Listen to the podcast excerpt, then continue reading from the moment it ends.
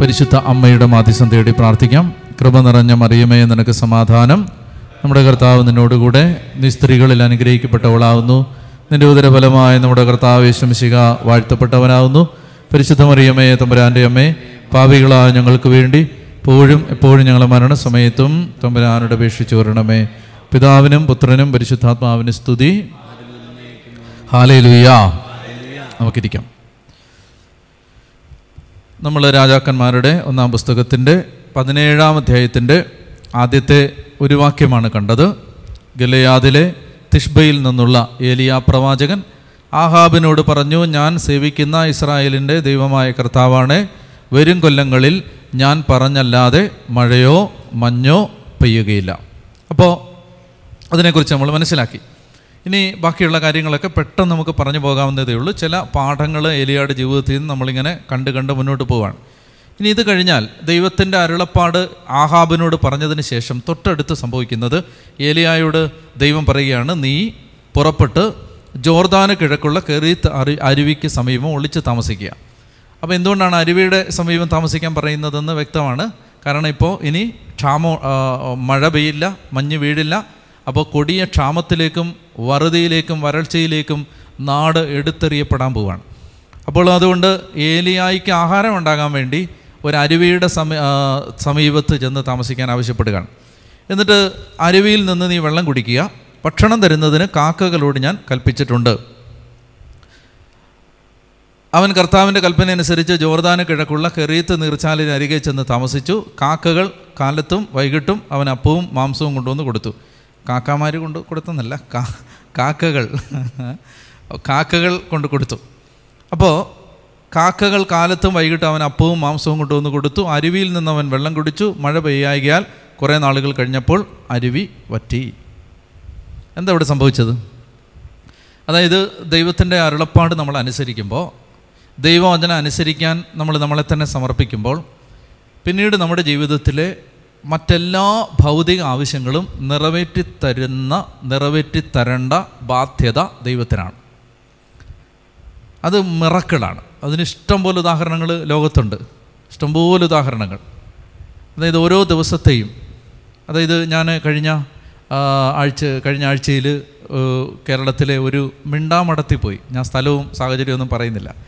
കേരളത്തിലെ ഒരു മിണ്ടാമഠത്തിൽ അതായത് ഏതാണ്ട് ഇരുപ ഇരുപത്തി ഏഴ് പേരോളം സിസ്റ്റേഴ്സ് അത് ക്ലോയിസ്റ്ററാണ് ആവൃത്തിയാണ്. നമ്മൾ ചെന്നാലും നമുക്ക് ഗ്രില്ല് ഈ ഗ്രില്ലിന്റെ വെളിയിൽ നിന്നേ കാണാൻ പറ്റും. അപ്പോൾ അപ്പോൾ സിസ്റ്റേഴ്സ് അവിടെ കുറേ നാളായിട്ട് ചെല്ലണമെന്ന് പറഞ്ഞിട്ട് ഞാൻ പോയതാണ്. അവിടെ ചെന്നപ്പോൾ അവർക്ക് എനിക്കറിയാം അവരെക്കുറിച്ച് നേരത്തെ എനിക്കറിയാം. എന്റെ ഒരു സുഹൃത്ത് വഴി ഇവരെക്കുറിച്ച് എനിക്ക് പരിചയമുണ്ട്. അപ്പോൾ ഈ സഹോദരങ്ങൾ ഈ കൊറോണ കാലത്ത് നിങ്ങൾക്കറിയാലോ പുറത്തുള്ളവർക്ക് തന്നെ ഭക്ഷണം കിട്ടാത്ത സമയമാണ്. അപ്പോൾ ഈ അകത്തുള്ളവർക്ക് അവരുടെ കാര്യങ്ങൾ എങ്ങനെയാണ് എന്നുള്ളതിനെക്കുറിച്ചൊക്കെ ദൈവത്തിന് വലിയ കരുതലുണ്ട്. ദൈവം അതെല്ലാം നന്നായിട്ട് നോക്കി. ഞാൻ ഇപ്പോൾ പറയാൻ വന്നതെന്താണെന്ന് വെച്ചാൽ അവർക്ക് ഓസ്തി ഉണ്ടാക്കുന്നതിന് ഒരു മെഷീൻ വേണം. അതിന് ഏതാണ്ട് ഒരു കോടി രൂപയോളം വിലയാവും. ഈ മിണ്ടാമഠത്തിലെ സിസ്റ്റേഴ്സിന് ഒരു കോടി രൂപ ആര് കൊടുക്കും? അപ്പോൾ ദൈവഹിത അനുസരിച്ച് അതിനകത്തൊരു ആവൃത്തിക്കകത്ത് ജീവിക്കുന്ന സിസ്റ്റേഴ്സാണ്. അപ്പോൾ എനിക്കറിയാവുന്നൊരു സാഹചര്യമാണ്. അതായത് ദൈവം ഒരു മനുഷ്യനെ ഒരുക്കി. ആ മനുഷ്യൻ ഇവരിലേക്ക് എത്തപ്പെട്ടു. എത്തപ്പെട്ടിട്ട് ഏതാണ്ട് ഒരു കോടി രൂപയോളം വില വരുന്ന ഓസ്തി ഉണ്ടാക്കുന്ന മെഷീൻ ഈ മിണ്ടാമഠത്തിലെ സിസ്റ്റേഴ്സിന് അദ്ദേഹം വാങ്ങിച്ചു കൊടുത്തു. മനസ്സിലാവുന്നുണ്ടോ? അപ്പോൾ ഇത് നമ്മൾ മനസ്സിലാക്കേണ്ടത് എന്താണ്? ദൈവത്തിന്റെ പദ്ധതി അനുസരിക്കാൻ നമ്മൾ തയ്യാറായി കഴിഞ്ഞാൽ നമുക്ക് എന്താണോ ആവശ്യമുള്ളത് അത് തക്ക സമയത്ത് പ്രൊവൈഡ് ചെയ്യേണ്ട ബാധ്യത ദൈവത്തിന്റെതാണ്. ഇത് നിങ്ങൾ ഇനി വരും കാലങ്ങളിൽ ഒരുപാട് ഇത് മനസ്സിലാക്കും. ദൈവത്തിന്റെ വചനം അനുസരിക്കാനോ കർത്താവിന്റെ സ്വരം അനുസരിക്കാനോ നമ്മൾ ചെറുതായെങ്കിലും നമ്മളെ സമർപ്പിച്ച് തുടങ്ങുമ്പോൾ മുതൽ എല്ലാ കാര്യങ്ങളും ദൈവം ഏറ്റെടുത്ത് നടത്തും. എല്ലാ കാര്യങ്ങളും. അപ്പോൾ അനേക ഉദാഹരണങ്ങളുണ്ട്. അനേക അനേക അനേക അനേക ഉദാഹരണങ്ങൾ. ഞാൻ പലരുടെയും പേര് പരാമർശിക്കപ്പെടേണ്ടതുകൊണ്ട് ഞാനത് പറയുന്നില്ലെന്നേ ഉള്ളൂ. ഇന്നലെ കൂടി ഒരു മനുഷ്യൻ എനിക്ക് മെസ്സേജ് അയച്ചിട്ട് പറഞ്ഞു അച്ഛാ ഒത്തിരി നന്ദി ദൈവത്തിന് നന്ദി ഞങ്ങളുടെ കടങ്ങളെല്ലാം തീർന്നു. ഇന്നലെ വന്ന ഒരു വോയിസ് നോട്ടാണ്. എന്ന് പറഞ്ഞാൽ അത് കർത്ത അത് ഭീമാകാരമായൊരു സാമ്പത്തിക ബാധ്യത ഉണ്ടായിരുന്നൊരു മനുഷ്യനാണ്. എന്ന് പറഞ്ഞാൽ കഴിഞ്ഞ മാർച്ച് ഇരുപത്തി അഞ്ചിന് അദ്ദേഹം എന്നോട് സംസാരിക്കുമ്പോൾ മാർച്ച് ഇരുപത്തി അഞ്ചിന് എടുത്താൽ പൊങ്ങാത്തൊരു ഭയാനകമായ ബാധ്യത ഉണ്ടായിരുന്നൊരു മനുഷ്യനാണ്. ഇന്നലെ ഒരു വോയിസ് നോട്ട് വിട്ടിരിക്കുന്നു എന്റെ കടബാധ്യത മുഴുവൻ തീർന്നു. അങ്ങനെ നടക്കും. അപ്പോൾ ഇവിടെ അതാണ് ഒത്തിരി വിശദീകരിക്കേണ്ട ആവശ്യമില്ല. ഏലിയായിക്ക് വേണ്ടതെല്ലാം ദൈവം കൊടുക്കും. അപ്പോൾ കാക്കകൾ വന്നു എന്ന് പറഞ്ഞാൽ നിങ്ങളതിനെ സിനിക്കലായിട്ട് എടുക്കരുത് സ്കെപ്റ്റിക് ആവരുത്. കാക്കകൾ വരേണ്ടടുത്ത് കാക്കകൾ വരും. കാക്ക എന്ന് പറഞ്ഞാൽ ഇന്ന് നമുക്ക് കാക്കയാണോന്നില്ല അത് ചിലപ്പോൾ ഒരു മനുഷ്യനായിരിക്കും അത് ചിലപ്പോൾ ഒരു ഒരു കമ്പനി ആയിരിക്കും ചിലപ്പോൾ അത് ഒരു കൂട്ടം ആളുകളായിരിക്കും. ആരും ആവാം. ദൈവത്തിന് ദൈവത്തിന്റെ വഴിയുണ്ട്. അത് കൊണ്ടുവന്ന് തരുന്നതിന്. പറഞ്ഞേ ഹാലേ ലുയാ ഇനി ഇവിടെ ചെറിയ അപകടം പറ്റി. കാക്ക വരാതായി വെള്ളം വറ്റി. എന്തുകൊണ്ട്? അതാണ് നമ്മൾ തിരിച്ചറിയേണ്ട വലിയൊരു സത്യം. അടുത്ത ഒരു വലിയ സത്യം എന്താണെന്ന് വെച്ചാൽ അപ്പോൾ ഏലിയ എല്ലാ ദിവസവും രാവിലെ അരുവിയിലേക്ക് ഇറങ്ങും. അരുവിയിലേക്ക് നോക്കും. അരുവിയിൽ നിന്ന് വെള്ളം എടുക്കും കുടിക്കും. കിഴക്കോട്ട് നോക്കും കാക്ക വരും കാക്ക അപ്പം കൊടുക്കും. അരുവിയിലേക്ക് നോക്കും ആകാശത്തേക്ക് നോക്കും. അരുവിയിലേക്ക് നോക്കും കാക്കയെ നോക്കും. അരുവിയിലേക്ക് നോക്കി നോക്കിയിരുന്നു അരുവി പറ്റി കാക്കയെ നോക്കിയിരുന്നു കാക്ക വരാതായി. പിടിയിട്ട് എന്താ വരാതായെന്ന് അതായത് ഈ അരുവിയിലെ വെള്ളവും കാക്കയുടെ വായിലെ അപ്പവും തന്നത് ദൈവമാണ്.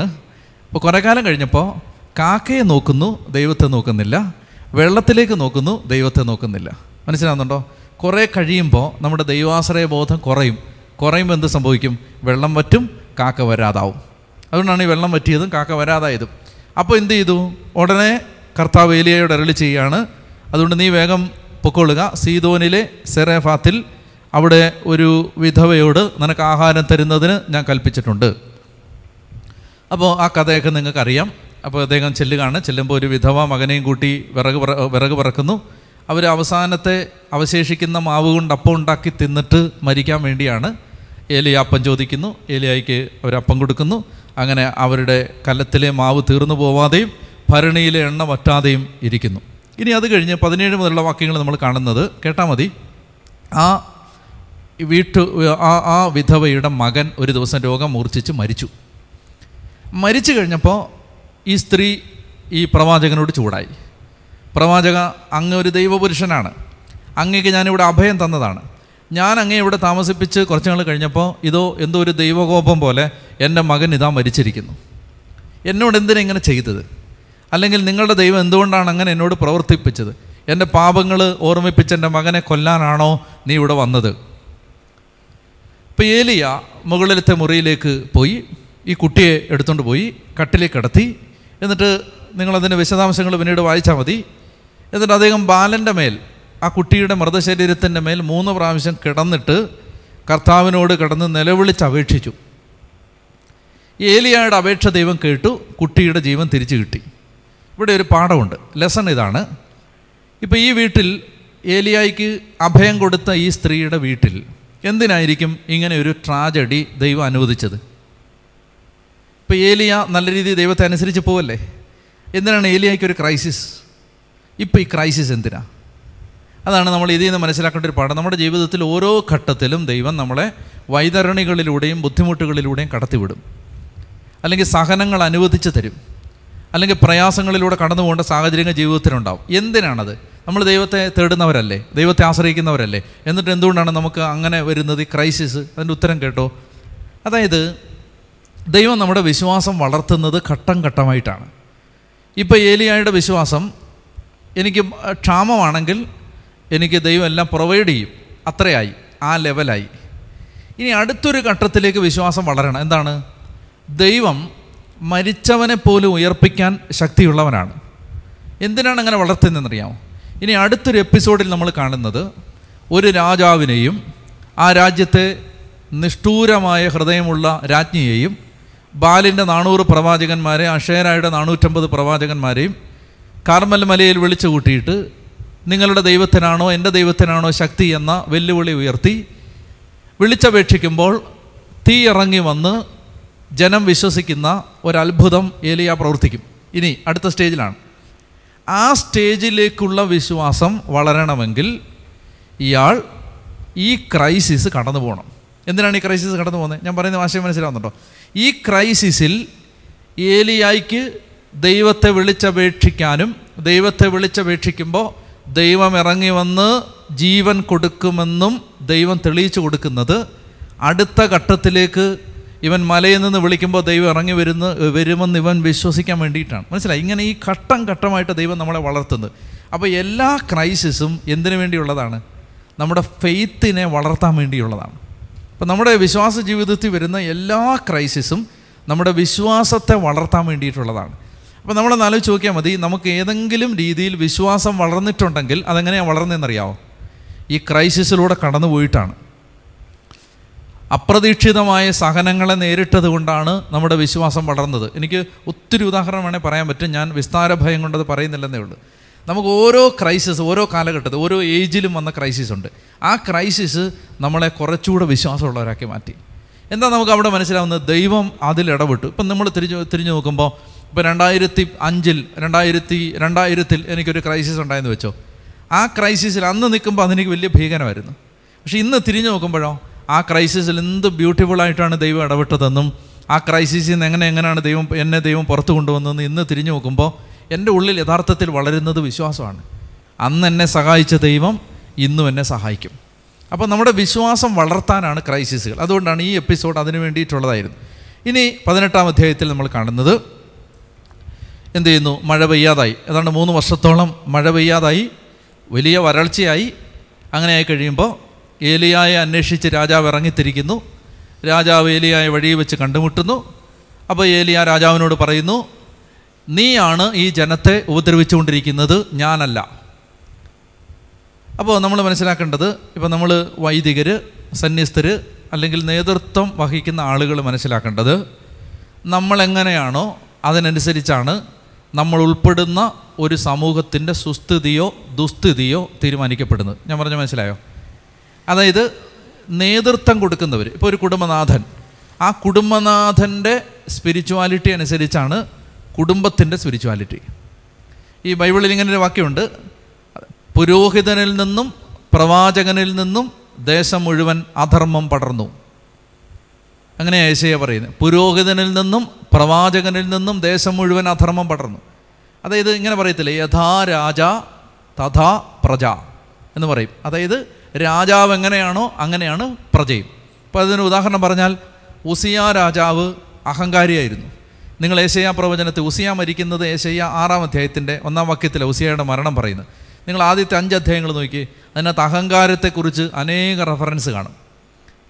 അനേക റെഫറൻസ് അഹങ്കാരം എന്ന തിന്മയെക്കുറിച്ച്. എന്തുകൊണ്ടാണത്? ഈ രാജാവ് അഹങ്കാരിയാണ് അതുകൊണ്ട് ദേശം മുഴുവൻ അഹങ്കാരം എന്ന തിന്മ പടരുകയാണ്. ഇപ്പോൾ രാജാവ് ഏതെങ്കിലും തിന്മയുടെ ആ പിടിയിലാണെങ്കിൽ ആ തിന്മ ദേശം മുഴുവൻ പടരും. അപ്പം നമ്മൾ ഒരു ഒരു ദേശത്തെ വീണ്ടെടുക്കാൻ നമ്മൾ എന്ത് ചെയ്യേണ്ടതെന്നറിയാമോ? ഇങ്ങനെ ചെയ്യുന്നത് ഒരു ദേശത്തെ വീണ്ടെടുക്കാൻ നമ്മൾ ആദ്യം ചെയ്യേണ്ടത് നമ്മളെ തന്നെ വിശുദ്ധീകരിക്കുകയാണ്. ഈശോ അങ്ങനെ പറഞ്ഞിട്ടുണ്ട് യോഹന്നാം പതിനേഴിൽ കർത്താവെ ഇവർക്ക് വേണ്ടി ഞാൻ എന്നെ തന്നെ വിശുദ്ധീകരിക്കുന്നു. ഇവർക്ക് വേണ്ടി ഞാൻ എന്നെ തന്നെ വിശുദ്ധീകരിക്കുന്നു. അപ്പോൾ ഒരു ജനത്തെ വീണ്ടെടുക്കാൻ ഒരു പുരോഹിതന് ഒരു സന്യാസിക്ക് ഒരു സന്യാസിനിക്ക് ഒരു സമർപ്പിതന് ഒരു ദൈവവിളി സ്വീകരിച്ച ഒരു മിഷണറിക്ക് ചെയ്യാൻ പറ്റുന്ന ആദ്യത്തെ കാര്യം സ്വയം വിശുദ്ധീകരിക്കുക എന്നുള്ളതാണ്.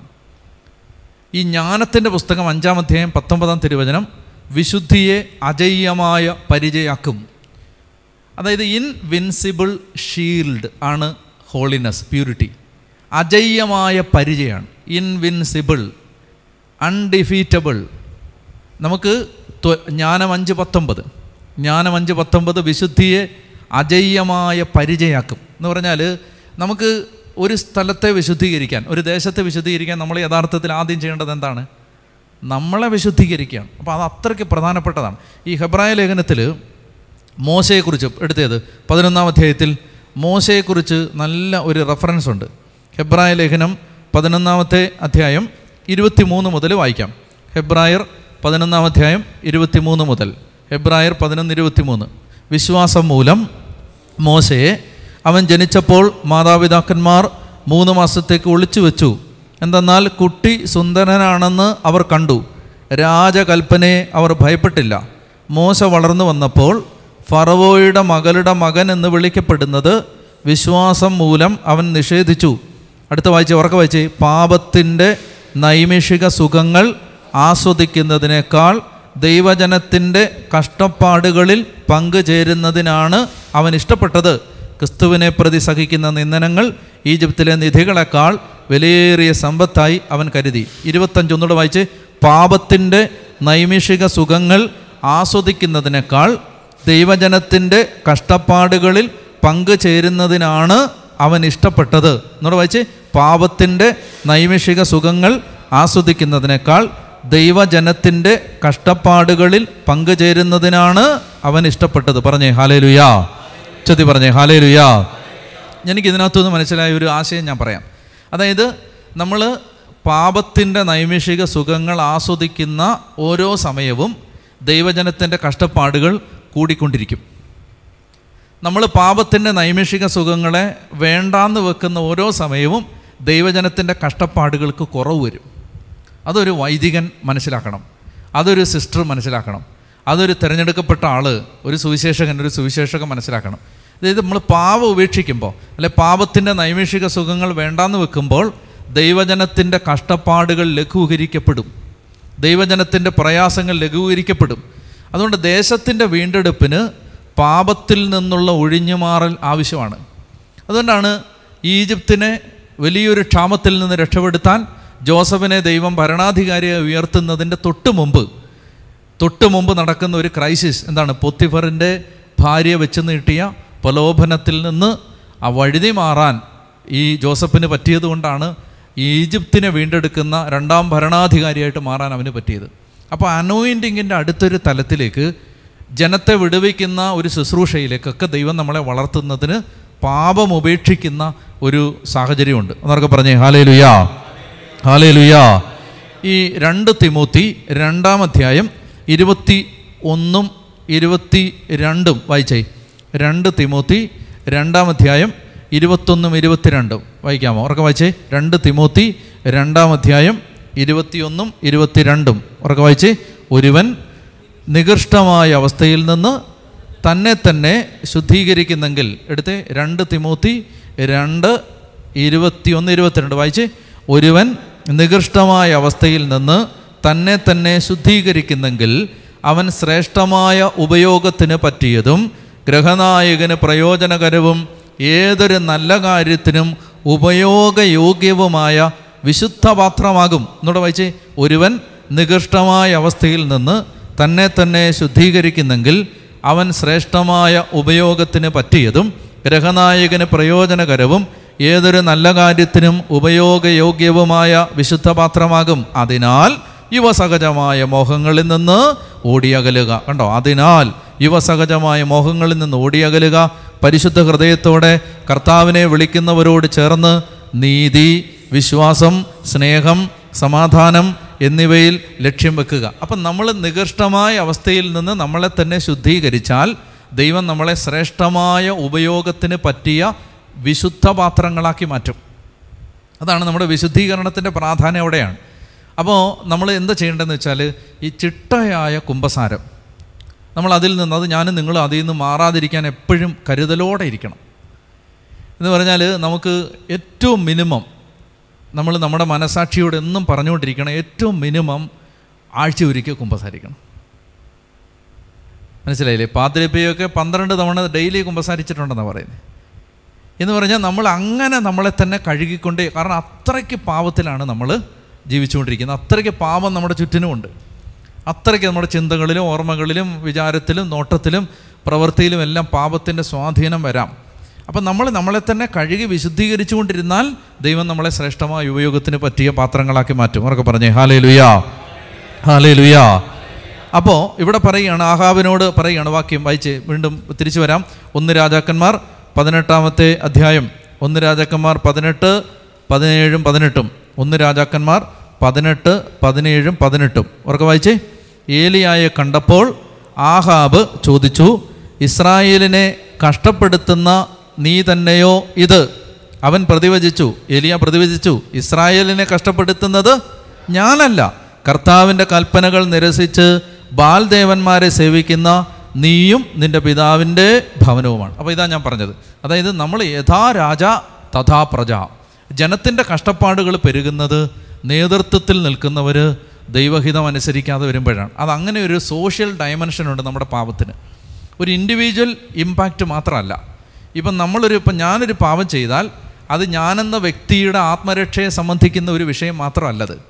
ഞാൻ ഇപ്പം നിൽക്കുന്ന ഈ സ്ഥലത്തും അല്ലെങ്കിൽ ഞാൻ ഉൾപ്പെടുന്ന ഒരു സമൂഹത്തിൽ എന്നെ ഏൽപ്പിച്ചിരിക്കുന്ന ദൈവജനത്തിനെല്ലാം അതിന്റെ ഇമ്പാക്റ്റ് ഉണ്ടാവും. അവരുടെ കഷ്ടപ്പാടുകൾ പെരുകുന്നതിന് ഞാൻ കാരണമാകും. അങ്ങനെ ഒരു സോഷ്യൽ റെസ്പോൺസിബിലിറ്റി നമ്മുടെ ഓരോരുത്തരുടെയും വ്യക്തിപരമായ തിന്മയ്ക്കുണ്ട്. മനസ്സിലായോ? പറഞ്ഞ്. അടുത്തത് അപ്പോൾ ഏലിയ പറയുകയാണ് നീ കാർമൽ മലയിലേക്ക് ബാലിന്റെ പ്രവാചകന്മാരെ വിളിച്ചു കൂട്ടുക ഞാൻ മാത്രം ദൈവത്തിന്റെ പക്ഷത്ത് നിൽക്കും. എന്നിട്ട് നമുക്ക് അവിടെ വെച്ച് തീരുമാനിക്കാം ഏത് ദൈവത്തിനാണ് ശക്തി. അങ്ങനെ ആഹാബ് ഇസ്രായേൽ ജനത്തെയും പ്രവാചകന്മാരെയും ബാക്കി ഇരുപത് വായിച്ചേ. ആഹാബ് ഇസ്രായേൽ ജനത്തെയും പ്രവാചകന്മാരെയും കാർമൽ മലയിൽ ഒരുമിച്ച് കൂട്ടി ഏലിയ ജനത്തെ സമീപിച്ച് ചോദിച്ചു നിങ്ങൾ എത്ര നാൾ രണ്ട് വഞ്ചിയിൽ കാൽ വെക്കും? കർത്താവാണ് ദൈവമെങ്കിൽ അവിടുത്തെ അനുഗമിക്കുവിൻ ബാലാണ് ദൈവമെങ്കിൽ അവന്റെ പിന്നാലെ പോകുവിൻ. ജനം ഒന്നും പറഞ്ഞില്ല. ഇനി എന്താ ചെയ്തതെന്ന് നിങ്ങൾക്കറിയാം? അവിടെ ഒരു ബലിവീട് ഉണ്ടാക്കിയിട്ട് ഒരു കാളക്കുട്ടിയെ ഒരു കാളയെ അതിന്റെ മേൽ വെച്ചിട്ട് ബാലിന്റെ പ്രവാചകന്മാരോട് ദൈവത്തെ വിളിച്ചപേക്ഷി ബാലിനെ വിളിച്ചപേക്ഷിക്കാൻ പറഞ്ഞു.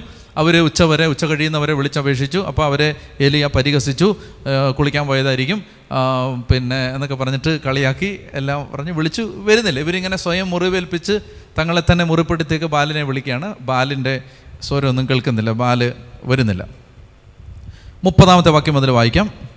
അപ്പോൾ ബാലിന്റെ പ്രവാചകന്മാർ പരാജയപ്പെട്ടു എന്ന് മനസ്സിലായപ്പോൾ അപ്പോൾ ഏലിയ ജനത്തോട് പറഞ്ഞു അടുത്ത് വരുവിൻ.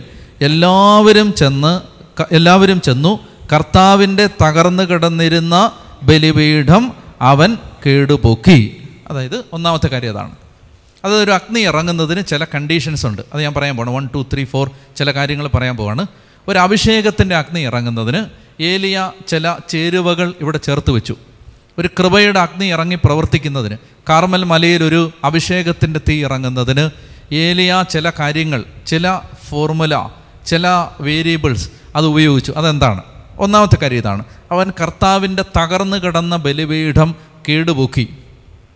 ഒന്നാമത്തെ വിഷയം ബലിപീഠത്തിന്റെ കേടുപോക്കി. ബലിപീഠത്തിന്റെ അവസ്ഥ എന്തായിരുന്നു? അത് തകർന്നു കിടക്കായിരുന്നു. അപ്പോൾ ഒന്നാമത്തെ വിഷയം ഇതാണ് നമ്മുടെ ദൈവബന്ധം നേരെയാക്കണം. ദൈവബന്ധം നേരെയാക്കുക എന്ന് പറഞ്ഞാൽ നമുക്ക് ദൈവത്തോടുള്ള ബന്ധത്തെ നമ്മൾ ശരിക്കും റിയലിസ്റ്റിക്കായിട്ട് ആത്മശോധന ചെയ്യണം. അതെന്താണെന്ന് ഞാൻ പറഞ്ഞുതരാം. അതായത് നമുക്ക് ദൈവത്തോട് ഉള്ള ബന്ധത്തിന്റെ സത്യസന്ധത എന്താണ്? ഇപ്പോൾ ഉദാഹരണത്തിന് ഇങ്ങനെ പറഞ്ഞാൽ നമ്മൾ ഇപ്പോൾ നമുക്കൊരു ദിവസം ഒരു ദിവസം പരിശുദ്ധ കുർബാന സ്വീകരിച്ചില്ലെങ്കിൽ നമുക്ക് എന്തെങ്കിലും പ്രയാസമുണ്ടോ? അതോ മറ്റൊരു സാധാരണ ദിവസം പോലെ തന്നെ മറ്റേതെങ്കിലും ഒരു ദിവസം പോലെ തന്നെ ആ ദിവസവും കടന്നു പോകുമോ? നമ്മുടെ ഉള്ളിലൊരു പ്രയാസമുണ്ടോ? എനിക്കിന്ന് ഈശോയെ സ്വീകരിക്കാൻ പറ്റിയില്ല. അല്ലെങ്കിൽ കർത്താവിന്റെ പ്രസൻസ് നമുക്കൊരു സന്തോഷം തരുന്നുണ്ടോ? ഇതൊക്കെ നമ്മൾ നമ്മളോട് ചോദിക്കേണ്ട ചോദ്യങ്ങളാണ്. അതായത് ഈ ബന്ധം ശരിക്കും കറക്റ്റാണോ എന്നറിയാനുള്ള ചോദ്യങ്ങളാണ്. ഒന്ന് ഈശോയുടെ പ്രസൻസ് എനിക്ക് സന്തോഷം തരുന്നുണ്ടോ? ഇപ്പോൾ ഉദാഹരണം പറഞ്ഞാൽ ഇപ്പോൾ ഒരു ഒരു അച്ഛൻ ഒരച്ഛന് പല കാരണങ്ങളുടെ പേരിൽ അച്ഛനാവാം. അല്ലേ? ചിലർക്ക് നല്ല കുർബാന ചൊല്ലാനുള്ള ഇഷ്ടം കൊണ്ട് അച്ഛനാവാം. അല്ലേ? കുർബാന ചൊല്ലാനുള്ള ഇഷ്ടം കൊണ്ട് എനിക്ക് ഒരു അച്ഛനെന്ന നിലയിൽ കുർബാന അർപ്പിക്കണം ജനത്തിന് കുർബാന ചൊല്ലിക്കൊടുക്കണം കൂതാശകൾ പരിക്രമം ചെയ്യണം. അപ്പോൾ ആ പൗരോഹിത്യ മിനിസ്ട്രിയോടുള്ള ഇഷ്ടം കൊണ്ട് അച്ഛനാവുന്ന ആളുകളുണ്ട്. അപ്പോൾ അങ്ങനെ ഒരു അച്ഛൻ കേട്ടെ? ഈ പ്രീസ്ലി മിനിസ്ട്രിയോടുള്ള ഇഷ്ടം കൊണ്ട് ഒരാൾ അച്ഛനായാൽ ആ അച്ഛന് ഈ പ്രീസ്ലി മിനിസ്ട്രി എക്സസൈസ് ചെയ്യാൻ പറ്റാത്തൊരു സിറ്റുവേഷൻ വന്നാലോ? അച്ഛന്റെ ആ രസം അങ്ങ് പോയില്ലേ? ഞാൻ ഉദാഹരണത്തിന് ഞാൻ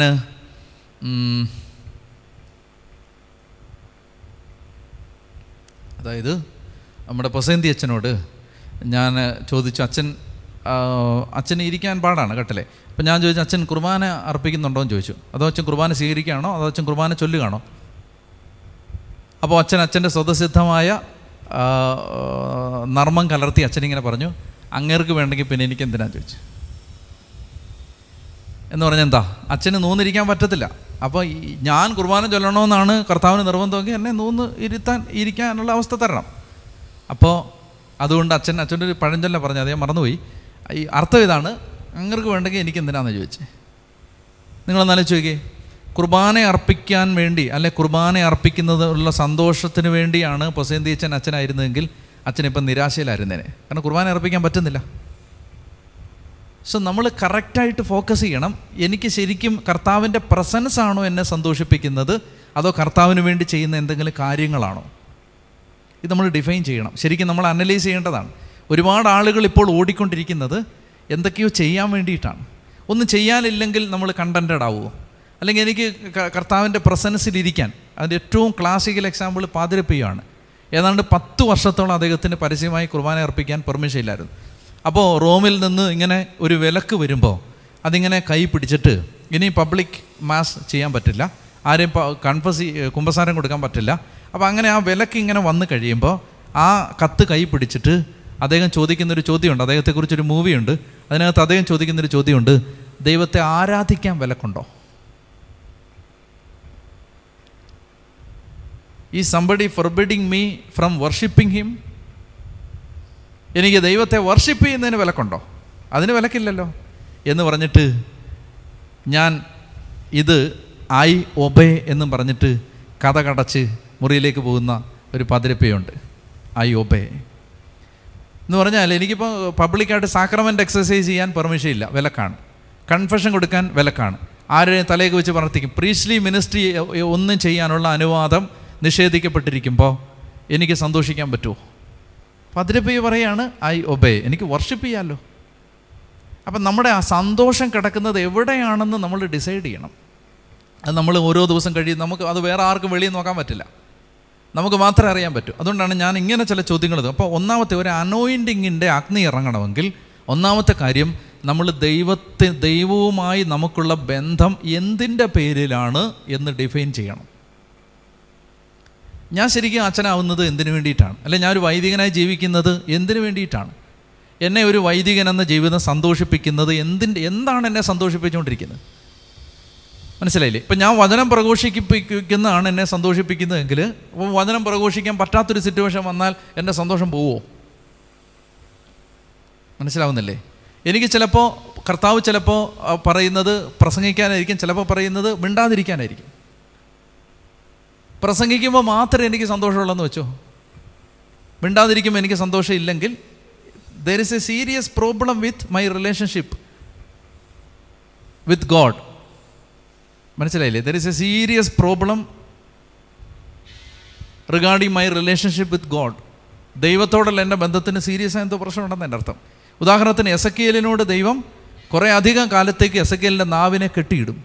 നീ ഒന്നും മിണ്ടരുതെന്ന് പറയും കുറച്ച് നാളത്തേക്ക്. അങ്ങനെ ദൈവം ചെയ്യും ചിലപ്പോൾ അപ്പോൾ എനിക്ക് പ്രസംഗിക്കുമ്പോൾ മാത്രമേ സന്തോഷമുള്ളൂ. അത് അത് പ്രസംഗിച്ചില്ലെങ്കിൽ എനിക്ക് സമാധാനം ഇല്ലെങ്കിൽ നമ്മൾ ദൈവത്തെ അല്ല ശുശ്രൂഷിക്കുന്നത് പ്രസംഗത്തെയാണ് ശുശ്രൂഷിച്ചുകൊണ്ടിരിക്കുന്നത്. മനസ്സിലാവുന്നില്ലേ?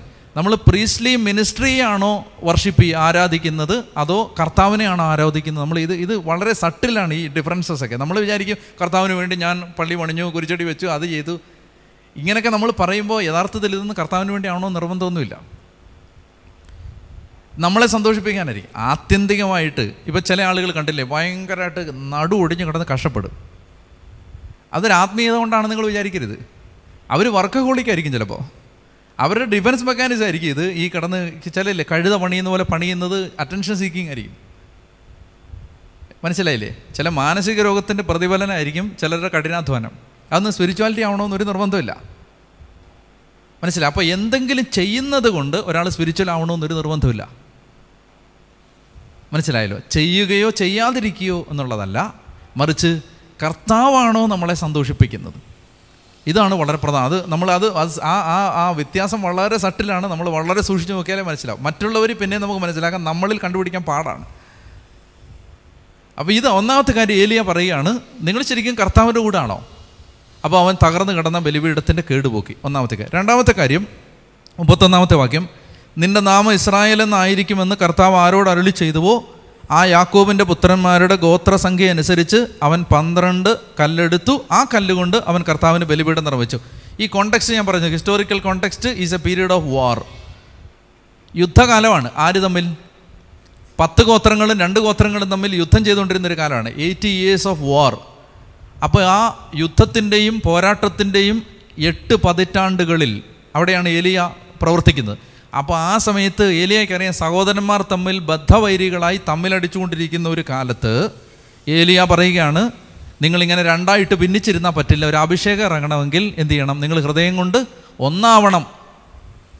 അതുകൊണ്ട് പത്ത് വേണമെങ്കിൽ ഇപ്പോൾ ഇത് ഇസ്രായേലിലല്ലേ നടക്കുന്നത് നടക്കുന്നേ? പത്ത് കല്ലെടുത്താൽ മതി. രണ്ടുപേര് ഭിന്നിച്ചിരിക്കുകയല്ലേ പക്ഷേ പന്ത്രണ്ട് കല്ലെടുത്തു. എന്ന് പറഞ്ഞാൽ രണ്ടാമത്തെ ഒരു ഡയമെൻഷനാണ് നമ്മുടെ സ്നേഹത്തിന്റെ മേഖലയെ എപ്പോഴും നമ്മൾ സ്ക്രൂട്ടിനൈസ് ചെയ്തുകൊണ്ടിരിക്കണം. അതായത് അതിനെ നമ്മൾ ശരിക്കും മൈക്രോസ്കോപ്പ് വെച്ച് പരിശോധിച്ചുകൊണ്ടിരിക്കണം. ഏത് മേഖലയാണ്? സ്നേഹത്തിന്റെ മേഖല. കാരണം ഈ വിരോധം വെറുപ്പ് വൈരാഗ്യം പിണക്കം നീരസം ഈ സാധനങ്ങൾ ഒരഭിഷേകത്തെ തടയും. അതെന്തുകൊണ്ടാണെന്ന് വെച്ചാൽ ദൈവം സ്നേഹമാണ്. ഈ സ്നേഹത്തിന് വിരുദ്ധമായ ഒരിടത്ത് ശരിക്കുള്ള ദൈവസാന്നിധ്യം ഉണ്ടാവില്ല. സ്നേഹത്തിന് വിരുദ്ധതയുള്ള സ്ഥലത്ത് ശരിക്കുള്ള പരിശുദ്ധാത്മാവിന്റെ പ്രസൻസ് ഉണ്ടാവില്ല. അപ്പോൾ അതുകൊണ്ട് അത് വളരെ പ്രധാനപ്പെട്ട നമ്മൾ വിചാരിക്കും ഇല്ല നമ്മളിങ്ങനെ തലകുത്തി മറിഞ്ഞാലൊക്കെ അഭിഷേകം അതല്ല അഭിഷേകം എന്നൊക്കെ പറഞ്ഞു. കുറേ ജിംനാസ്റ്റിക്സ് അഭിഷേകം എന്ന് പറഞ്ഞ് നമ്മൾ കാണുന്നുണ്ട്. ശരിക്കുള്ള കർത്താവിന്റെ പ്രസൻസ് ഉള്ളെടുത്ത് ഇവാലുവേറ്റ് ചെയ്യാൻ വളരെ എളുപ്പമായിരിക്കും. സ്നേഹം ഉണ്ടാവും. മനസ്സിലായില്ലേ? സ്നേഹിക്കുന്ന ഒരു ഹൃദയം അവിടെ ഉണ്ടാവും. ആ സ്നേഹിക്കുന്ന ഹൃദയം പരിശുദ്ധാത്മാവിന്റെ പ്രസൻസിന്റെ അടയാളമാണ്. അപ്പോൾ ഈ രണ്ടാമത്തെ കാര്യം അതാണ്. അപ്പോൾ നമുക്ക് എവിടെയെങ്കിലും ആരോടെങ്കിലും ഇപ്പം നമ്മൾ ഈ വളർന്നു വരുന്ന ഒരു പ്രായത്തിൽ അല്ലെങ്കിൽ നമുക്ക് നമ്മൾ സോഷ്യലി എല്ലാവരോടും മിങ്കിൾ ചെയ്ത് പോകുന്ന ഒരു കാലഘട്ടത്തിൽ പലരോടും പ്രശ്നം ഉണ്ടാവാം. അപ്പോൾ അതിനെയൊക്കെ നമ്മൾ നമ്മുടെ പ്രാർത്ഥനാ മുറികളിലെങ്കിലും ശരിയാക്കി എടുക്കണം. നമ്മൾ വിരോധമുള്ളവർക്ക് വേണ്ടി പ്രാർത്ഥിക്കണം. ശത്രുക്കളെ സമർപ്പിച്ച് പ്രാർത്ഥിക്കണം. വിരോധമുള്ളവരെ ബലിയിൽ സമർപ്പിക്കണം. അപ്പോൾ ഇതാണ് രണ്ടാമത്തെ കാര്യം.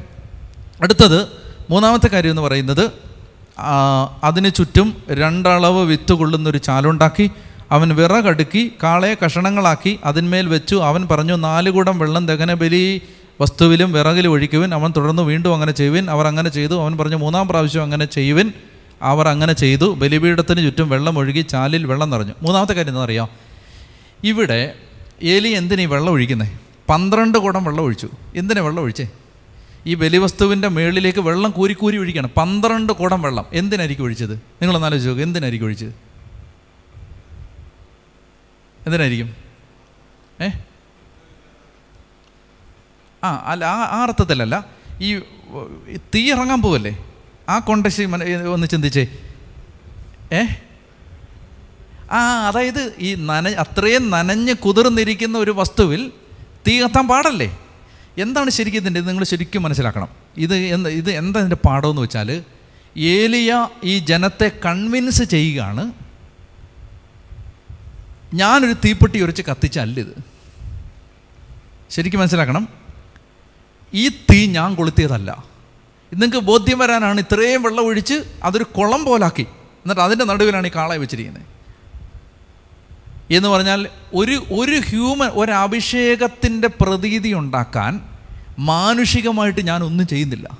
ഇത് പ്യുവർലി സ്വർഗത്തിൽ നിന്നുള്ള തീയാണ്.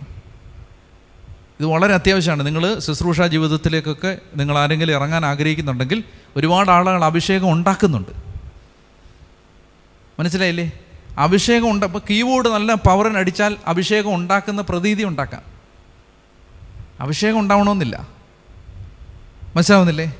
ഒരു അനോയിന്റിങ് ഹ്യൂമൻ കപ്പാസിറ്റിയിലല്ല ഉണ്ടാക്കേണ്ടത്. അപ്പോൾ ഏലിയ പറയുകയാണ് ഞാൻ ഇത് ഞാൻ ഉണ്ടാക്കുന്ന ഇത് നിങ്ങളിത് കൺവിൻസ് ആവാനാണ്. ഞാൻ ഇത് മുഴുവൻ കുതിർത്ത് വെച്ചിരിക്കും വെള്ളത്തിലിട്ടിരിക്കുകയാണ്. ഇത് എനിക്കൊരു പന്തം കൊണ്ട് ഞാനിനി കൊളുത്തിയാൽ ഇത് കത്തില്ല. കാരണം വെള്ളമല്ലേ? പ്യുവർലി ഇത് സ്വർഗത്തിൽ നിന്നുള്ള ഒരു അനോയിന്റിങ് ആയിരിക്കും. എന്തെന്നറിയാം അത് നമ്മുടെ ഉള്ളിൽ ഒരു സത്യസന്ധതയാണത്. എന്താണ്? പരിശുദ്ധാത്മാവിന്റെ പ്രവർത്തികളെ നമ്മൾ വികലമാക്കരുത്. മനസ്സിലായില്ലേ? ഇപ്പോൾ നമ്മളെ സംബന്ധിച്ചിടത്തോളം നമ്മൾ പറയുക ഇപ്പോൾ പറയുക ഇപ്പോൾ ഞാനിങ്ങനെ ഈ ഇവിടെ നിന്ന് ഇങ്ങനെ ഞാൻ പറയുകയാണ്. അപ്പോൾ നിങ്ങൾക്കൊരു ഒരു ഒരു ഒരു ഇമ്പാക്റ്റ് ഉണ്ടായിക്കോട്ടെ എന്ന് വിചാരിച്ചിട്ട് ഞാൻ ഇവിടെ നിന്ന് പറയുകയാണ് ഇതാ ഞാൻ നിങ്ങൾക്ക് ഇതാ ഈ ഇന്ന സൗഖ്യം കിട്ടുന്നതായിട്ട് ഞാൻ കാണുന്നു. ഞാൻ മെസ്സേജുകളെ സംശയിക്കുകയല്ല മെസ്സേജുകൾ നമ്മളും പറയാറുള്ളതാണ്. ഞാൻ പറയുന്നത് നിങ്ങൾക്കൊരു ഇത് ഉണ്ടായിക്കോട്ടെ എന്ന് വിചാരിച്ചിട്ട് ഞാൻ രാവിലെ വന്ന് എന്നാൽ ആത്മാവ് തന്നാൽ പറയണം. മനസ്സിലാവുന്നില്ല? പരിശുദ്ധാത്മാവിന്റെ പ്രവർത്തനം. ഇനി നിങ്ങൾക്കൊരു ഇതുണ്ടാക്കാൻ വേണ്ടി ഒരുപാട് ആളുകൾ ഒരുപാട് കാര്യങ്ങൾ ഇങ്ങനെ പൊലിപ്പിച്ച് പറയും. മനസ്സിലായില്ലേ? ഏ? ഇവിടെ ഒരു ഭയങ്കര സംഭവം നടന്ന് ഭയങ്കര ഒരുപാട് പൊലിപ്പിച്ച് പറയും. ഉള്ള കാര്യം പറയുന്നതുകൊണ്ട് തെറ്റില്ല. ഒരുപാട് ആളുകൾ ഇങ്ങനെ വലുതാക്കി പറയും. അതൊക്കെ എന്താണ് ശരിക്കും? ഈ മനുഷ്യൻ അഭിഷേകം ഉണ്ടാക്കുകയാണ്. ഇപ്പം ഞാനൊരു സംഭവമാണെന്ന് ഞാനല്ലല്ലോ പറയണ്ടേ? ആണോ? ഏ? രാവിലെ നിങ്ങൾ വന്ന ഉടനെ തന്നെ ഞാൻ ഒരു സംഭവമാണ് ഞാനല്ലല്ലോ നിങ്ങളെ ബോധ്യപ്പെടുത്തേണ്ടത്. ദൈവമല്ലേ? അപ്പം നമ്മുടെ ജീവിതത്തിൽ എപ്പോഴും ഈ ഒരു സത്യസന്ധത നമ്മുടെ ശുശ്രൂഷ ജീവിതത്തിലുണ്ടാവണം അത് ദൈവം പറയാത്തത് പറയരുത്. ദൈവം തരാത്തത് അഭിനയിക്കരുത്. ദൈവം തന്നിട്ടില്ലാത്തതിനെക്കുറിച്ച് ആവശ്യമില്ലാത്ത അവകാശവാദങ്ങളൊന്നും ഉണ്ടാക്കരുത്. ഏലിയായുടെ അപ്പോൾ ഇവിടെ എന്താണ്? സത്യസന്ധത. അതാണ് മൂന്നാമത്തെ കാര്യം. സത്യസന്ധത. അതായത് കർത്താവിന്റെ പ്രവൃത്തിയെ മലിനമാക്കാതിരിക്കാനുള്ള സത്യസന്ധത. കർത്താവിന്റെ പ്രവൃത്തിയെ ഡ്യൂപ്ലിക്കേറ്റ് ചെയ്യാതിരിക്കാനുള്ള സത്യസന്ധത. നിങ്ങൾക്ക് കൂടുതൽ അറിയാൻ താല്പര്യമുണ്ടെങ്കിൽ പിന്നീട് വായിച്ചാൽ മതി. ലേവിയരുടെ പുസ്തകത്തിലേക്ക് വരുമ്പോൾ സോറി ലേവിയരുടെ പുസ്തകമല്ല സംഖ്യയുടെ പുസ്തകത്തിലേക്ക് വരുമ്പോൾ അവിടെ ആദ്യത്തെ ഒരു ഒരു മിനിറ്റ്. ലേവിയർ തന്നെയാണെന്ന് തോന്നുന്നു. ആ ലേവിയരുടെ പുസ്തകം ഒമ്പതാം അധ്യായത്തിലും പത്താം അധ്യായത്തിലും. പിന്നെ വായിച്ചാൽ മതി. ലേവ്യരുടെ പുസ്തകം ഒൻപതാം അധ്യായത്തിലും പത്താം അധ്യായത്തിലും ഒരു സംഭവമുണ്ട്. അതെന്താണെന്ന് ഞാൻ വേഗം പറയാം. നിങ്ങൾ പിന്നെ വായിച്ചാൽ ഒന്ന് കുറിച്ച് വെച്ചിട്ട് ശ്രദ്ധിച്ചോ. ലേവ്യരുടെ പുസ്തകം ഒമ്പതും പത്തിലും കാണുന്നത് എന്താണെന്നറിയാം? ഈ ആദ്യത്തെ ബലി അർപ്പിക്കുകയാണ്. ആരാണ് അർപ്പിക്കുന്നത്? അഹറോൻ. സമാഗമ കൂടാരത്തിലെ ആദ്യത്തെ ബലി അർപ്പിക്കുകയാണ്. അങ്ങനെ അഹറോനും മോശയും കൂടി ദൈവം പറഞ്ഞ പ്രകാരം എല്ലാ നിഷ്ഠകളും പൂർത്തിയാക്കി ആ ബലിവസ്തുവെല്ലാം വെച്ച് വിറകെല്ലാം അടുക്കി പ്രാർത്ഥനയെല്ലാം നടത്തി ആകാശത്ത് നിന്ന് ആദ്യത്തെ അഗ്നി ഇസ്രായേലിന്റെ ദേവാലയത്തിലെ ആദ്യത്തെ തീ കൊളുത്തുന്നത് ദൈവമാണ് മനുഷ്യരല്ല. ആകാശത്തു നിന്ന് അഗ്നി ഇറങ്ങിയാണ് ബലിവസ്തുവിനെ ദഹിപ്പിക്കുന്നത്. അപ്പോൾ അഹറോൻ പ്രാർത്ഥിച്ചു. അഹറോൻ പ്രാർത്ഥിച്ചു കഴിഞ്ഞപ്പോൾ ദൈവത്തിന്റെ തീ ഇറങ്ങി. ഒമ്പതാം അധ്യായത്തിന് അവസാനം നമ്മൾ കാണും. ആ ബലിപീഠത്തിൽ മുഴുവൻ ദൈവത്തിന്റെ തീ ഇറങ്ങി ബലിവസ്തുക്കളെ ദഹിപ്പിച്ചു. ലേവരുടെ പുസ്തകം ഒമ്പതിൽ വേണമെന്ന് വായിക്കാം. ഇരുപത്തിരണ്ട് ഒമ്പത് ഇരുപത്തിരണ്ട്. അതിനുശേഷം അഹറോൻ ജനത്തിന്റെ നേരെ കൈകൾ ഉയർത്തി അവരെ അനുഗ്രഹിച്ചു. പാപപരിഹാര ബലിയും ദഹനബലിയും സമാധാന ബലിയും അർപ്പിച്ചതിന് ശേഷം അവൻ ഇറങ്ങി വന്നു. മോശയും അഹറോനും സമാഗമ കൂടാരത്തിൽ പ്രവേശിച്ചു. പുറത്തിറങ്ങി വന്ന് അവർ ജനത്തെ ആശീർവദിച്ചു. അപ്പോൾ കർത്താവിന്റെ മഹത്വം ജനത്തിന് പ്രത്യക്ഷമായി. കർത്താവിന്റെ സന്നിധിയിൽ നിന്ന് അഗ്നി പുറപ്പെട്ട് ബലിപീഠത്തിലിരുന്ന ദഹനബലിയും മേധസ്സും ദഹിപ്പിച്ചു. ഇനി കേട്ടെ പത്തിൽ അഹ്റോന്റെ മക്കൾ നാദാബും അബീഹുവും ഈ തീ ഇറങ്ങുന്ന കണ്ടിട്ട് ഒരു ഡ്യൂപ്ലിക്കേറ്റ് തീ ഉണ്ടാക്കും. പത്തിൽ. ഇത് ഒറിജിനൽ തീയാണ് ഒമ്പതിൽ പത്തിൽ എന്ത് അറിയാം ഇവരെന്ത് വെച്ചാൽ ഇവർ ഈ തീ ഇറങ്ങിയപ്പോൾ ജനം മുഴുവൻ സാഷ്ടാംഗം പ്രണമിച്ച് ഒരു ഇമ്പാക്റ്റ് ഒക്കെ ഉണ്ടായി. അങ്ങനെ ഒരു സംഭവമാണെന്ന് എല്ലാവരും പറഞ്ഞു.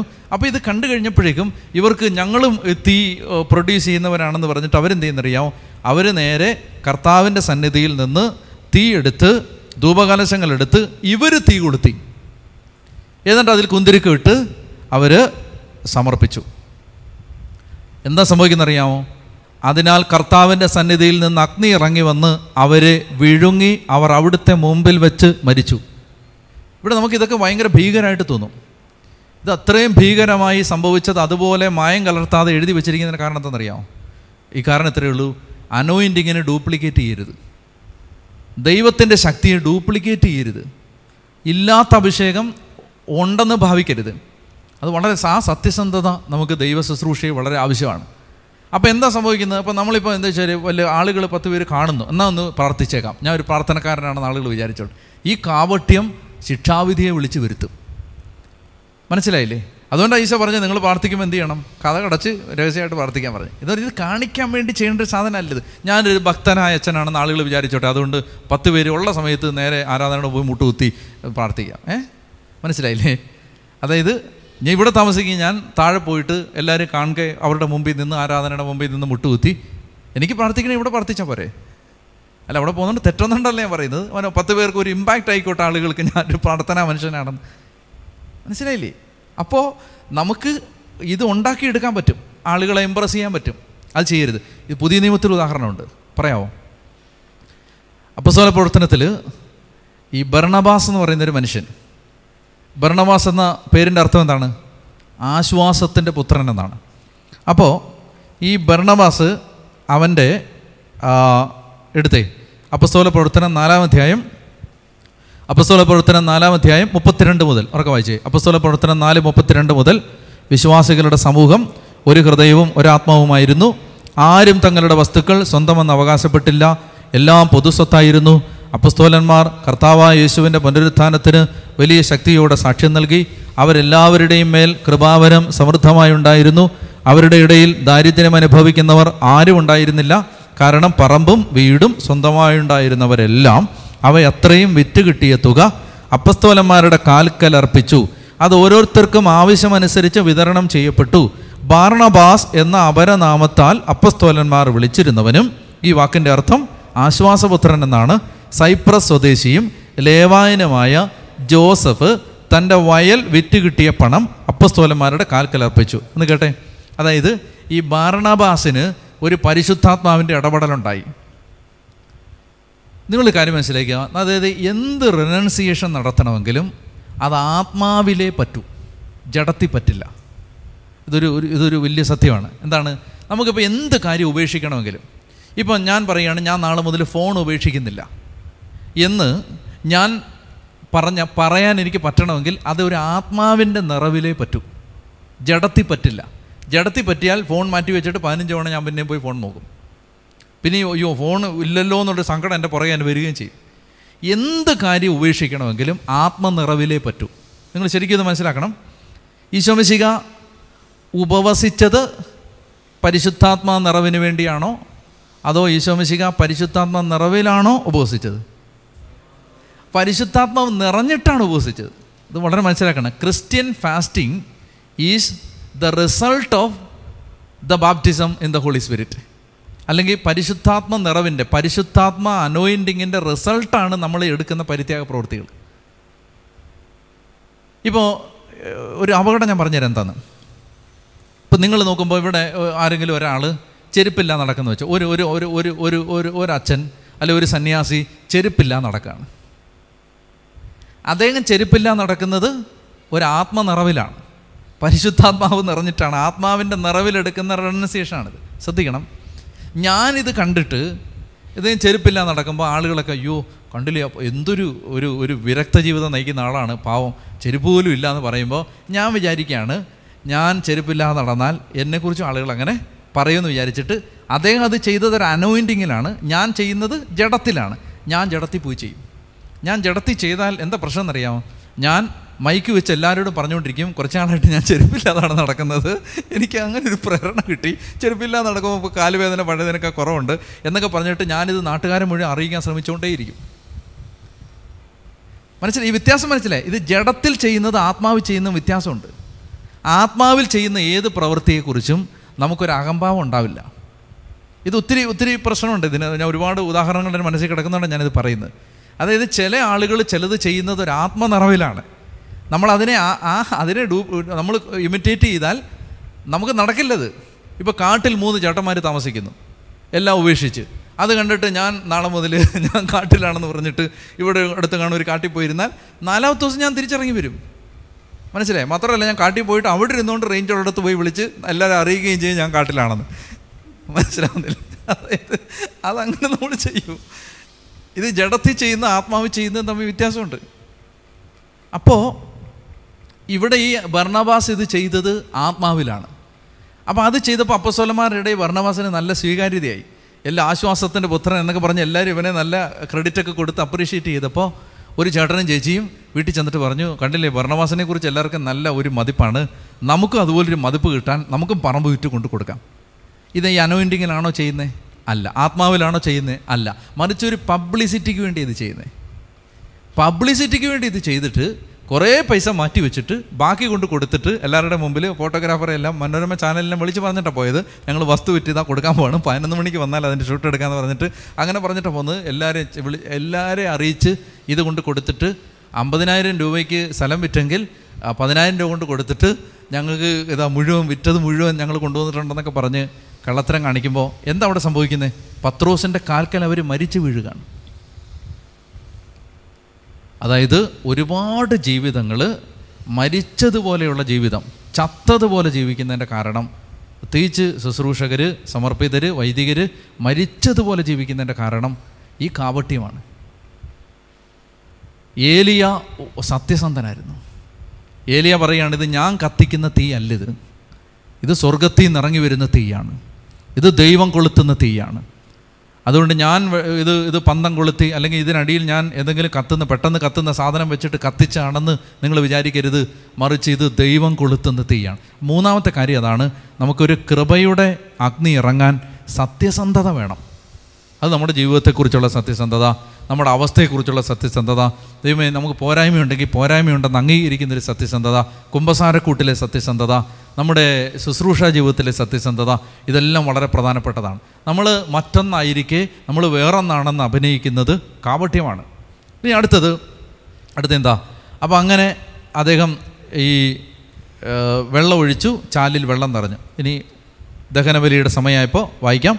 ഒന്ന് രാജാക്കന്മാർ പതിനെട്ടാം അധ്യായം മുപ്പത്താറ് മുതൽ ദഹനബലിയുടെ സമയമായപ്പോൾ ഏലിയ പ്രവാചകൻ അടുത്തു വന്ന് പ്രാർത്ഥിച്ചു അബ്രാഹത്തിന്റെയും ഇസഹാക്കിന്റെയും ഇസ്രായേലിന്റെയും ദൈവമായ കർത്താവേ അങ്ങ് ഇസ്രായേലിന്റെ ദൈവമാണെന്നും ഞാൻ അങ്ങയുടെ ദാസനാണെന്നും അങ്ങയുടെ കൽപ്പനയനുസരിച്ചാണ് ഞാനിത് ചെയ്തതെന്നും അങ്ങ് ഇന്ന് വെളിപ്പെടുത്തണമേ. കർത്താവെ എന്റെ പ്രാർത്ഥന കേൾക്കണമേ. അങ്ങ് മാത്രമാണ് ദൈവമെന്നും അങ്ങ് ഇവരുടെ ഹൃദയങ്ങളെ തിരിച്ചു വിളിക്കുന്നെന്നും അവർ അറിയുന്നതിന് എന്റെ പ്രാർത്ഥന കേൾക്കണമേ. ഉടനെ കർത്താവിൽ നിന്ന് അഗ്നി ഇറങ്ങി ബലിവസ്തുവും വിറകും കല്ലും മണ്ണും ദഹിപ്പിക്കുകയും ചാലിലെ വെള്ളം വറ്റിക്കുകയും ചെയ്തു. ഇത് കണ്ട് ജനം സാഷ്ടാംഗം വീണു പറഞ്ഞു കർത്താവ് തന്നെ ദൈവം കർത്താവ് തന്നെ ദൈവം. എലി അവരോട് പറഞ്ഞു ബാലിന്റെ പ്രവാചകന്മാരെ പിടിക്കുവിൻ ഒരുവനും രക്ഷപ്പെടരുത്. ജനം അവരെ പിടിച്ചു ഏലിയ അവരെ താഴെ കിത്തോൻ കിഷോൻ അരുവിക്ക് സമീപം കൊണ്ടുപോയി വധിച്ചു. അപ്പോൾ ഇവിടെ പഴയ നിയമത്തിലെ ഏത് കഥാപാത്രത്തെയും നമ്മൾ എടുത്താലും നമ്മൾ മനസ്സിലാക്കേണ്ട ഒരു സംഗതി അവരാരും തന്നെ പുതിയ നിയമപ്രകാരം പൂർണരല്ല. അപ്പോൾ ഇവിടെ തന്നെ എന്താ സംഭവിക്കുന്നത് ഏലിയ ഈ പ്രവാചകന്മാരെ എല്ലാം കൊണ്ടുപോയി കൊന്നുകളയുകയാണ്. ഏലിയ കൊലപാതകം ചെയ്യുകയാണ്. അത് ദൈവത്തെക്കുറിച്ചുള്ള തീഷ്ണതയുടെ പേരിലാണെങ്കിൽ പോലും ദൈവം കൽപ്പിച്ചിട്ടല്ല ഇവിടെ. ദൈവമൊന്നും പറഞ്ഞിട്ടൊന്നുമില്ല. പക്ഷേ ഏലിയ ആ തീഷ്ണതയുടെ പുറത്ത് പോയി ചെയ്യുന്നതാണ്. അപ്പോൾ ഹ്യൂമൻ എറർ ഓൾഡ് ടെസ്റ്റമെന്റിലെ ഏത് വിശുദ്ധാത്മാക്കളിലും കാണാൻ പറ്റും. എന്നാൽ പുതിയ നിയമത്തിലേക്ക് വരുമ്പോൾ അങ്ങനെ ഇല്ല നമ്മൾ ഈ ചില ആളുകൾക്ക് ഇങ്ങനെ ഒരു അബദ്ധം കാണിക്കുന്നുണ്ട്. എന്താണ്?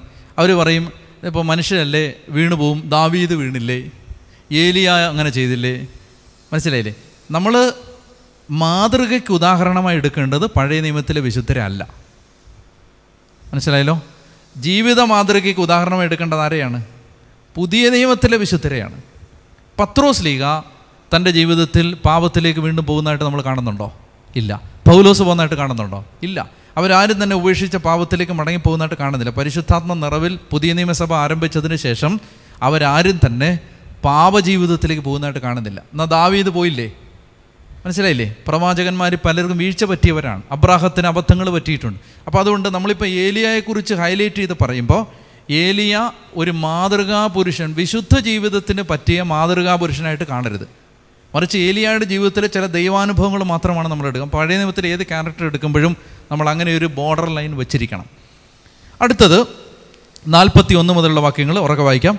അനന്തരം ഏലിയ ആഹാബിനോട് പറഞ്ഞു പോയി ഭക്ഷണപാനീയങ്ങൾ കഴിക്കുക വലിയ മഴ ഇരമ്പുന്നു. ആഹാബ് ഭക്ഷണപാനീയങ്ങൾ കഴിക്കാൻ പോയി. ഏലിയ കാർമൽ മലയുടെ മുകളിൽ കയറി അവൻ മുട്ടുമടക്കി നിലം വരെ കുനിഞ്ഞ് മുഖം മുട്ടുകൾക്കിടയിലാക്കി ഇരുന്നു. അവൻ വൃത്തിനോട് പറഞ്ഞു പോയി കടലിലേക്ക് നോക്കുക. അവൻ ചെന്ന് നോക്കിയിട്ട് ഒന്നുമില്ല എന്ന് പറഞ്ഞു. വീണ്ടും അവനോട് പറഞ്ഞു ഏഴ് പ്രാവശ്യം അങ്ങനെ ചെയ്യുക. ഏഴാം പ്രാവശ്യം അവൻ പറഞ്ഞു ഇതാ കടലിൽ നിന്ന് മനുഷ്യകരത്തോളമുള്ള ചെറിയ ഒരു മേഘം പൊന്തി വരുന്നു. ഏലിയ അവനോട് പറഞ്ഞു മഴ തടസ്സമാകാതിരിക്കാൻ രഥം പൂട്ടി പുറപ്പെടുക എന്ന് ആഹാബിനോട് പറയുക. നൊടിയിടയിൽ ആകാശം മേഘാവൃതമായി കറുത്തിരുണ്ടു കാറ്റുവീശി വലിയ മഴ പെയ്തു. ആഹാബ് ജസ്രയിലേക്ക് രഥമോടിച്ചു പോയി. കർത്താവിന്റെ കരം ഏലിയായുടെ കൂടെ ഉണ്ടായിരുന്നു. അവൻ അരമുറുക്കി ആഹാബിന് മുമ്പേ ജസ്രയേൽ കവാടം വരെ ഓടി. എന്ന് പറഞ്ഞാൽ നാൽപ്പത്തിയഞ്ച് കിലോമീറ്റർ ഓടി. നാൽപ്പത്തഞ്ച് കിലോമീറ്ററാണ് ഈ ദൂരം. അത്രയും ദൂരം ഓടി. നാൽപ്പത്തിയഞ്ച് കിലോമീറ്റർ.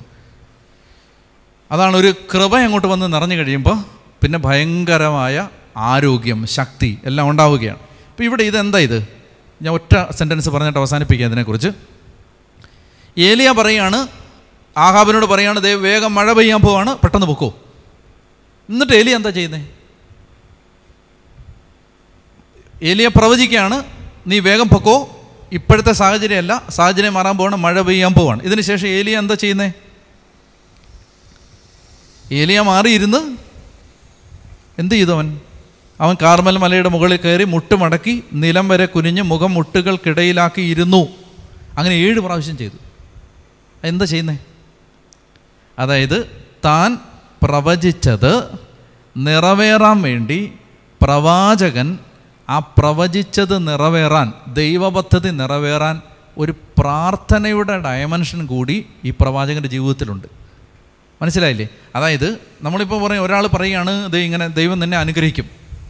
എന്നിങ്ങനെ പറയുമ്പോൾ ഓട്ടോമാറ്റിക്കായി അയാൾ അനുഗ്രഹിക്കപ്പെടുക മാത്രമല്ല അതിന്റെ പിന്നിൽ ഇയാളുടെ ഒരു പ്രാർത്ഥന കൂടിയുണ്ട്. ഇപ്പം നമ്മൾ ദൈവജനത്തെ ശുശ്രൂഷിക്കുന്ന സമയത്ത് അല്ലെ നമ്മൾ ദൈവവേല ചെയ്യുന്ന സമയത്ത് നമ്മൾ ഓർമ്മയിലിരിക്കേണ്ടത് നമ്മൾ ഒരാളെ കാണുമ്പോൾ ഒരാൾക്ക് വേണ്ടി നമ്മളൊരു ശുശ്രൂഷ ചെയ്യുമ്പോൾ ഒരാൾക്ക് കൗൺസിലിംഗ് കൊടുക്കുന്നു ഒരാൾക്ക് വേണ്ടി പ്രാർത്ഥിക്കുന്നു. ഇനി ആ ആളുടെ ജീവിതത്തിൽ ഈ ദൈവിക കാര്യങ്ങൾ നിറവേറാൻ പ്രാർത്ഥിച്ച ഈ ശുശ്രൂഷ ചെയ്ത വ്യക്തിക്ക് ആ ജനത്തിന് വേണ്ടി ആ ആളിന് വേണ്ടി ആ കുടുംബത്തിന് വേണ്ടി പ്രാർത്ഥിക്കാൻ ഒരു ദൗത്യം കൂടിയുണ്ട്. അതാണ് ഇവിടെ ഏലിയ നമുക്ക് പറഞ്ഞു തരുന്നത്.